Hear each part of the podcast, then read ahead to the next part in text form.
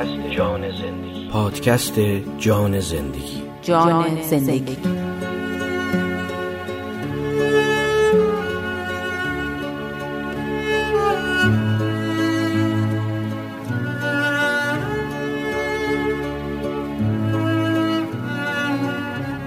جهان به افق علی رضا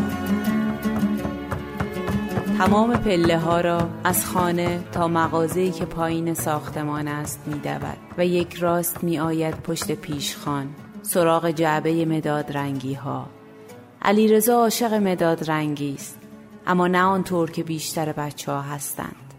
او چیزها را یک جور دیگر می بیند زیبایی را در جنبه هایی متفاوت می آبد. او عاشق ویژگی های غیر مشهور هر چیزی می شود ویژگی هایی که اغلب به چشم ما نمی آیند. در چیزهایی دقیق می شود که اغلب برای ما بدیهی شمرده می شوند.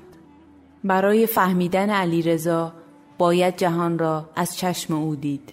گاهی روزی دو بار پله ها را تا پایین می دود و به رفقایش مداد رنگی ها سر می زند. یک بسته بر می دارد اما طاقت طی مراحل باز کردن بسته را ندارد. در یک چشم بر هم زدن جعبه را پاره می کند. مداد رنگی ها را توی مشت می گیرد و شروع می کند به بوییدن آنها. کدام از ما زیبایی را علاوه بر رنگ در بوی مداد رنگی ها هم یافته بودیم. پسر چهار ساله همسایه واحد هفت از افق دیگری جهان را می بیند و زیبایی هایش را در می آبد. در ادبیات پزشکی به افقی که علیرضا در آن ایستاده اوتیسم می‌گویند. از بین همه برندهای رنگارنگ مداد رنگی در مغازه من یکی را بیشتر از بقیه دوست دارد. این را می شود از رد دندانهایش روی بدنی آنها فهمید.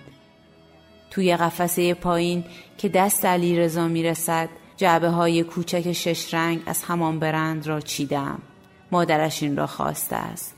مادر علی رضا اگرچه دو فرزند دیگر هم دارد به علی رضا که می‌رسد پا به افق او می‌گذارد تا بتواند جهان را از چشم او ببیند وضعیت ویژه خانواده و نیازها و مخارج متفاوتی که اوتیسم برای آن ایجاد می کند او را به سطوح نمی آورد. نفسش به شماره می افتد اما روحیش را نمی بازد. امروز که چند دقیقه بعد از علیرضا نفس زنان به مغازه رسید دیر شده بود و علیرضا جعبه مداد رنگی را پاره کرده بود. خندید و گفت کارخانه این مداد رنگی نصف فروشش را مدیون علیرضای من است.